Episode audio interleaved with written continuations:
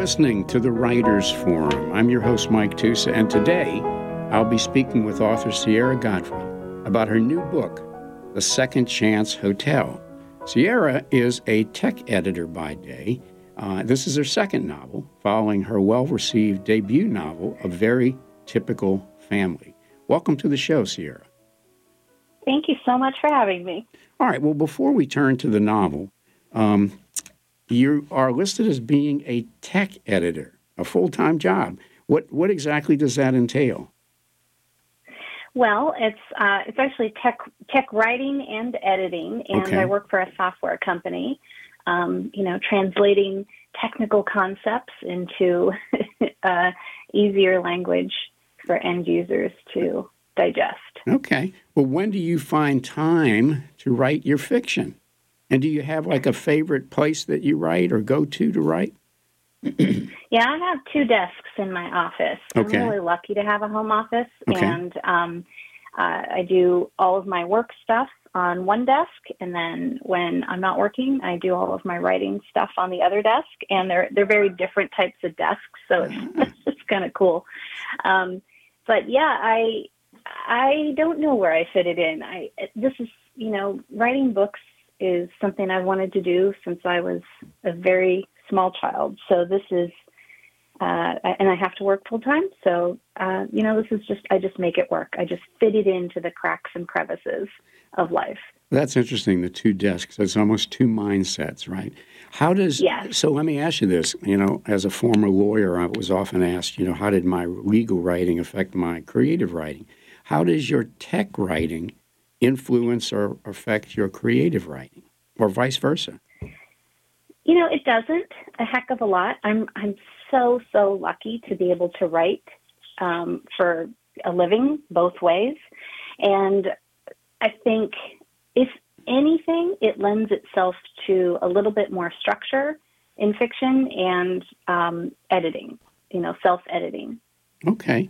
All right. Well, let's talk about the new book, The Second Chance Hotel. Um, the promotional material for the new novel compares it to My Big Fat Greek Wedding. And I'm always curious. I'm always curious how authors feel about such comparisons, which are normally made by their publicists. How did you feel about that?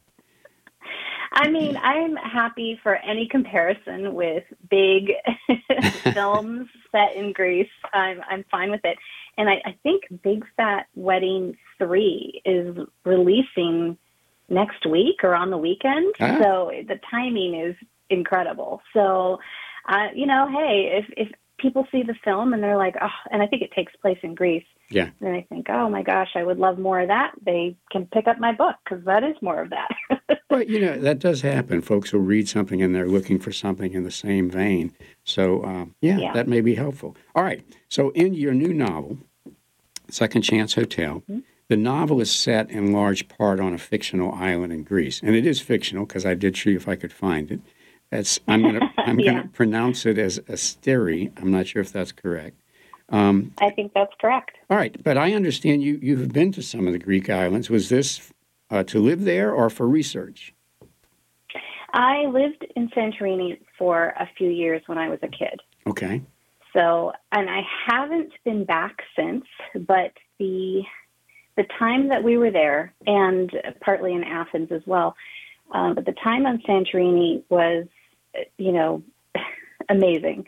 And there's so many things I remember about it that were just left incredible impressions on me. And I think I knew I was always going to set a book in Greece at some point. Mhm. Um, and this story just came together where I needed a, a sort of controlled setting and I needed a beautiful setting um, somewhere out with the United States. And I just, I knew it was going to be Greece. It was perfect.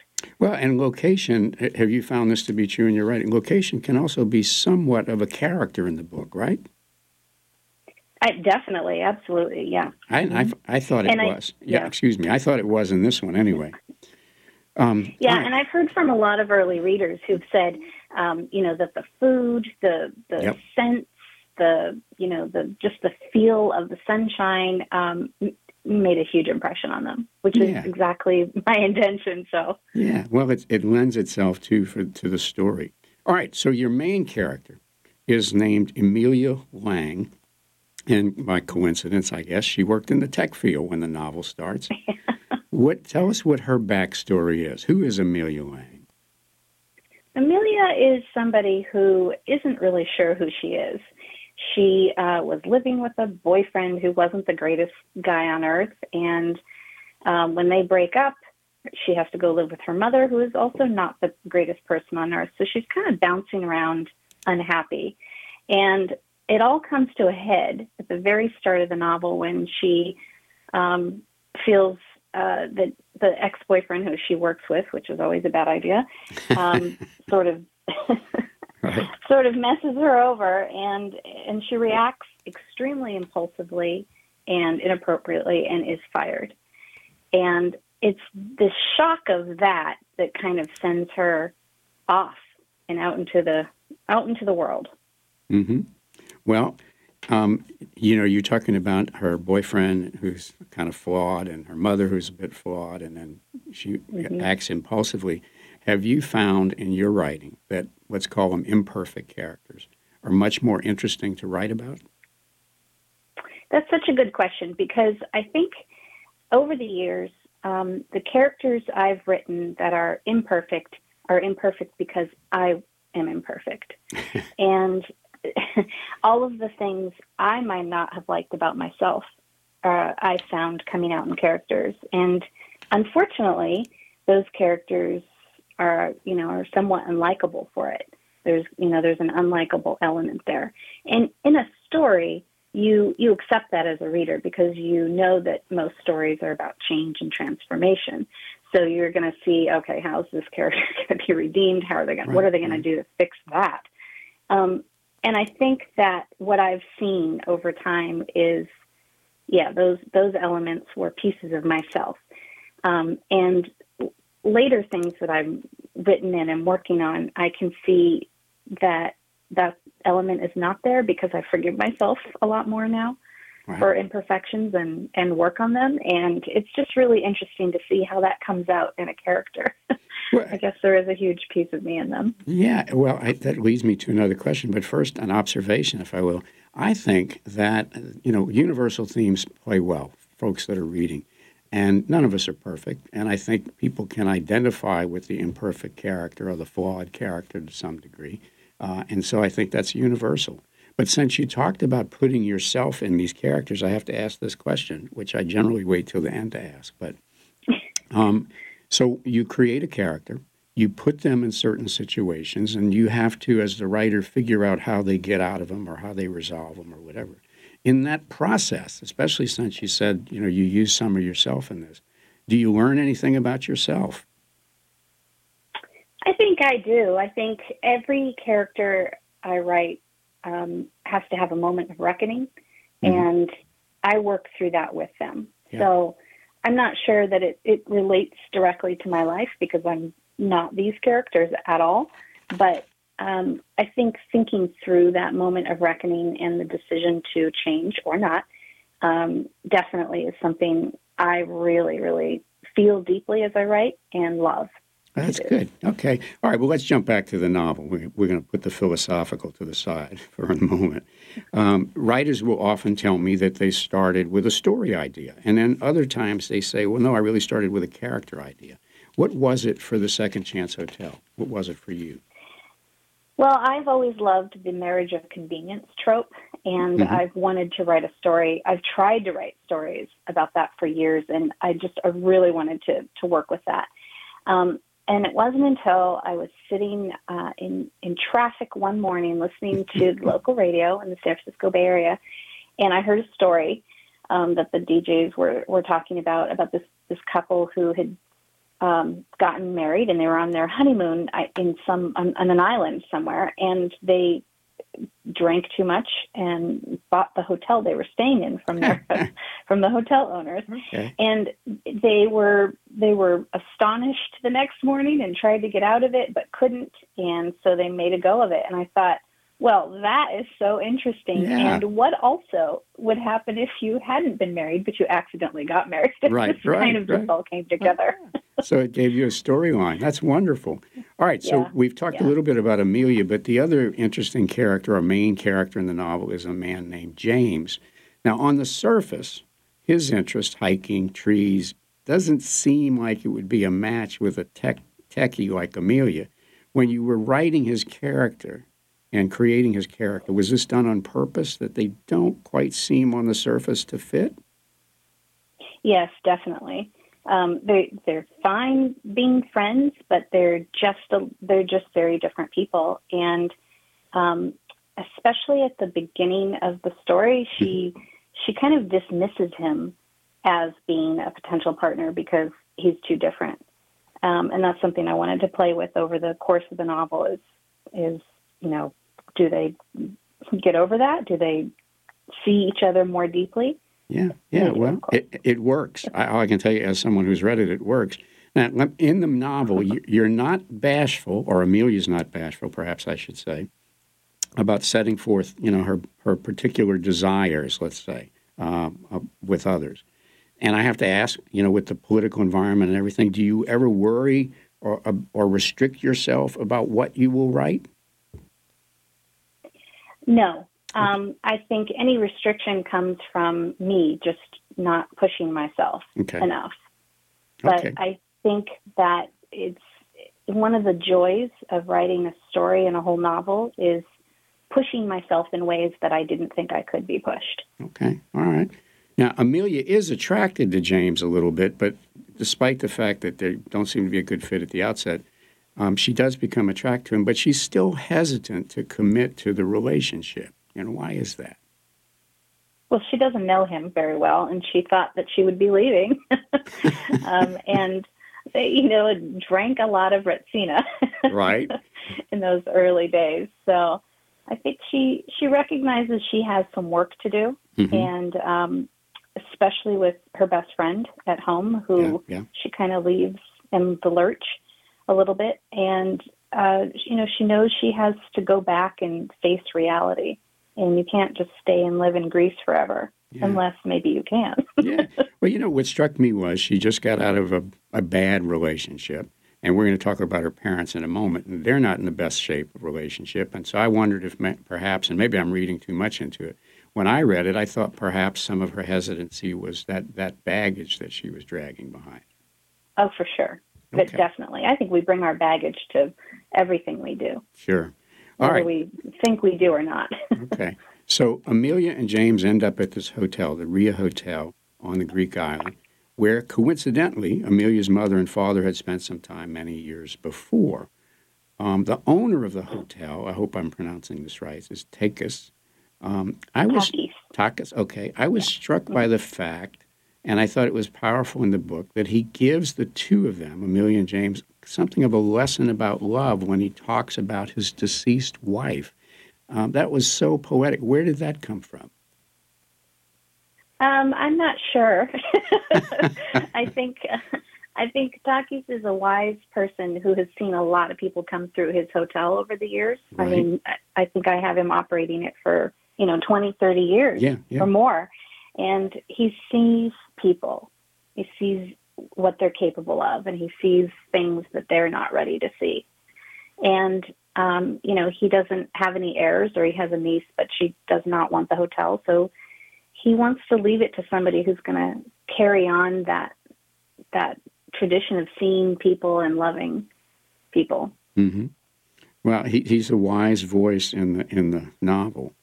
Now, Amelia's Yeah. parents have divorced, and you write that I thought this was a great line that her mother was, quote, was like a tea kettle that was almost about to whistle, close quote. Um, great line. Mother daughter relationships can often be fraught. Are you drawing on anything autobiographical there? No, not at all. In fact, I dedicated this novel to my mother, I, who I know. um, you know, I lived with in Greece, but no. Um, however, I do understand um, narcissistic parents. I do understand uh, that a lot of, for some reason, high proportion of, of mothers, of women, um, can be narcissists. and it's so painful. And you know, we we don't really know how to react to that, and because I think narcissistic people and anyone who's ever dealt with one will know this. Um, you know, they don't really change. So the only thing you can do is protect yourself. Yeah. But that's a hard lesson to learn, especially when it's your parent who um, does a lot of telling you that um, they'll help you and things are fine, but you need to be there where they can, you know, have control over you. Yeah, you know, it, it, part of what struck me in that regard was, I, I, at least initially, I was puzzled why Amelia went to this hotel. She's her mother wants her to go. Um, the relationship is strained, but she still ends up going there. And I, wondered if, and I'm probably reading too much into this, but the hotel itself needs work, right? It's not in the best mm-hmm. of shape. Am I reading too much into it? Suggest that the hotel is something of a stand-in for Amelia's relationship with her parents. Um, I certainly didn't intend that or think about that when I was writing it, but I think it, it folds in beautifully, and I think that's probably right. You know, it, it it was someplace where her parents were happy. They honeymooned there, right? And her parents are not happy and have divorced, and you know the whole family is kind of torn apart, and um, so yeah, I think that's that's it all fits in very very much with her story and her family's story. Well, let me ask you this, maybe uh, consistent with that. You, this is your second book. Um, I have had authors tell me this before that after the book is out, people will call or write or whatever, friends or people they don't even know, and tell them something they got out of the book that the author never even thought about. Have you had that yes. experience? have, have, you had that yes. experience? Yeah, absolutely. With my first novel, A Very Typical Family, I had a lot of people um, pointing out things that I never thought of. You know, I, I wish I could say that when I write a novel, I think of every single thing, but a lot of it's instinct. And I actually don't know where it comes from. Sometimes it just comes out of me in this kind of cloud of, I don't know, um, story. And it's as much for me to untangle and find meaning in everything um, as I'm as I'm writing. So I love hearing that. I think it's it's fascinating, but it doesn't sound wrong to me that the hotel plays a part in this family mm-hmm. that's that's sort of been torn apart because that that fits with this story and it feels right. So um, yeah, and in my first novel. Um, one of the things I, I thought was so interesting was it's about that's about uh, you know a family that has been torn apart and the siblings are estranged. And I had a lot of people reach out to me and say, um, "Oh gosh, this made me want to reach out to estranged my estranged sibling." Yeah. And I thought, wow, now that that is the really that's really cool. Well, that's, that's the power of, of your writing that's doing that, you know, and giving them again, it's a universal theme. It has to be something people identify with, right. and obviously that's what happens. Yeah, I've always been fascinated when when authors say they learn something about their writing that they didn't intend. Now, the book mm-hmm. also has a recipe or two at the end of it. One I know was for uh, moussaka, if I remember correctly.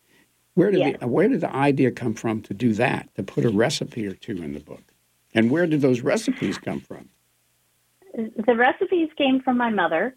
Um, I worked with her. She's she's made moussaka for years uh-huh. since we lived in Greece, and um, we never make it with eggplant because we don't like it. Okay. Um, she always makes it with potatoes, and that's that's a thing in the book. Um, so we we've got that one in there, and she helped me develop that one. Um, and then I also have some other ones that she helped me with, and the, the, I'm just going to put those on my website for readers. Um, but uh, yeah, I mean, she's she's uh, she's a fantastic cook and has always made really wonderful Greek dishes. And I am not a natural cook. I do not have that gene, unfortunately. um, so. Uh, yeah, I was really fortunate. She just worked with me to sort of come up with this. And I would say, okay, well, how do you do this? She, oh, just put these things together. And I'm like, no, I, I need an actual you know, tell me how to do it. So, well, that that's the sign of a yeah. good cook. They don't really measure necessarily yeah. in everything. You know, uh, they tell that's you right. use a little bit of this and some of that, and yeah, right. All right, so right. so you have really good, well-defined characters in the book. Amelia James, for example.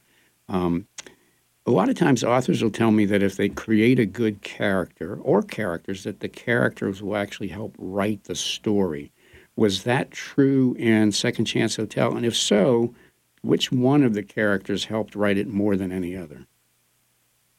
Yeah, I think so. Um, I, I absolutely feel that while I'm writing the story, that to be true. And I think the the side characters, the friends, really mm-hmm. carried this story along and really buoyed um, Amelia and James, but particularly Amelia as she she goes through the choices she has to make. And I think um, uh, there's a Swedish woman on the island named mm-hmm. Birgit, and yeah. she she really is a very strong character, and she just carried everything. So, do you, when you're writing a book and you're thinking of characters, do you, for lack of a better way to describe it, live with these characters while you're writing the book? Think about them during the day, jot down notes about, oh, maybe this characteristic will work, etc. Definitely, yeah. When I'm writing a book, I think about it nonstop, uh-huh. on walks, during, like, you know, making dinner, anything. Yes. Okay, all right. Um, now, some authors will tell me that they write for themselves Others tell me, you know, they're writing to make a political point or a social point, and some, a few, will say they do it for the money. why? Why do you, why do you write? What is it that motivates? Because you told me earlier you've been wanting to do this since you were very small. What is it that motivates you yeah. to write? Well, years ago, it was definitely um, me figuring out myself, and uh-huh. I would write through that but not so much anymore. I think I've figured out myself. Now it's just for the joy of the emotional feels of a story. And I love that.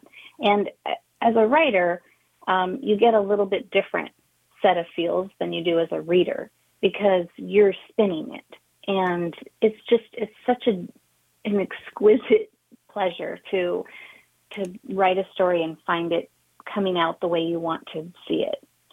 Do you and ever, do you, I, you know, I, Go ahead. I'm sorry. Sorry. I generally have a, an idea of where the story will go, and just you know, writing towards that that end goal is just so fascinating and, and satisfying. Do you outline your stories, or do you kind of fly by the seat of your pants? Um, I outline them as much as I can, okay. but I leave a lot of room for, you know, I try to start with an outline, but I have to learn who the characters are. So, yeah. um, for example, I recently sent my agent a couple chapters of a of something new, and she read them and said, "Yeah, you know they're good, but you know how about this?" and and I thought, well, shoot, I don't really know the characters yet, so I didn't know them because the end wasn't written. And right. usually, I need to write to a, a a really messy first draft before I can go back and go, okay, of course these first two chapters need to change because I didn't know who the characters were at first. That, that's so fascinating. Yeah. I, do you write when? Yeah, you, I have to live in it. When you write, yeah. do you write chronologically or do you write chapters and then figure out later where, what goes where? I write chronologically. I okay. start at the beginning. Okay. And work right. through it. All right. And and you know, for, for writers or potential writers listening out there, I'm assuming every so often you, you hit dead ends and have to discard a chapter or discard something you wrote. Doesn't fit. Yes. Yeah. A lot. Okay. Mm-hmm. All right. So we do have folks based on what we get here at the station every so often that that asked me to ask this question. Um, if you had to give advice to somebody who wants to be a writer, who thinks they are a writer but they're not yet published, what advice would you give them? Well, read widely. Read as widely as you ah, possibly can. Okay. And when you read, pay attention to what you don't like in a novel, what doesn't resonate with you, what what doesn't sit well with you, and pay attention to what you do like. Um, and I think the other thing is understand what your end goal is. If it's to simply write something and put it out there, um, you know, there's many ways to do that. But if it's to see it in print in a bookstore, that's a different path. Traditional publishing is harder. And girding yourself for rejection and getting a literary agent and you know submit, submitting it to a publisher that's a that's a rough tough path and you need to be prepared for that and understand how that industry works so reading widely is really, really important. Um, I read all the time. Yeah. I love reading. I always have a couple books in my hands. Um, but the other thing is, if you really want to see it through, don't quit. Because if you quit, then you won't get there. But if you keep going, then there's a possibility you'll get there. Yeah. Well, do you write every day? I remember reading that Charles Bukowski said he wrote every day, and every third day he'd throw away what he wrote the first and the second day. But do you write every day? No, I don't. Okay. Um, I need time off, and I sort of write in these intense bursts. So when I'm working on a on a novel, um, I definitely write every day, okay. Well, how lo- anytime I can get. how long Yeah. did it take you to write the Second Chance Hotel? Approximately. Um, probably four or five months, but it was I had written part of it, um, and then I, I was busy with the edits and everything for my first novel, so I kind of put it aside, and that was always helpful because you need to put things aside before you come back to them. So you can see all the ways that you were going in the wrong direction, and then I picked it up again and finished it and um, revised it. So, So, you, yeah, I, I four or five months. yeah. so you're actually are you saying that you were working on two at the same time, two novels at the same time? Uh, no, I never do. Okay. Um, okay. This one, yeah, I think of, I think of things in terms of writing it, uh, Mhm. and creating the story, and then editing. So uh, I was edit, I was in edits with my editor um, on the first novel while I was writing this, but no, never at the same time. Okay. I All right. can't. okay. Well, unfortunately, that's all the time we have for today. You've been listening to the Writers Forum, and I've been privileged to speak with author Sierra Godfrey about her new book, The Second Chance Hotel. It's a good one, folks. Pick it up. Sierra, is there a website or other social media that folks can go to in order to learn more about the book or about you? Yes, uh, you can go to sierragodfrey.com. And I'm on pretty much every social media, but mostly these days, Instagram. So you can find Okay, me at okay. Sierra Godfrey there. All right. Well, Sierra, thanks so much for being on the show. Thank you. It was lovely. Thank you. Listen, folks, music for the show is provided by Valerie Hunt Jester, and audio for today's show has been, been provided by Dell Agnew. Tune in on Tuesdays at 4 p.m., Wednesdays at 5:30 a.m. for the next edition of the Writers Forum.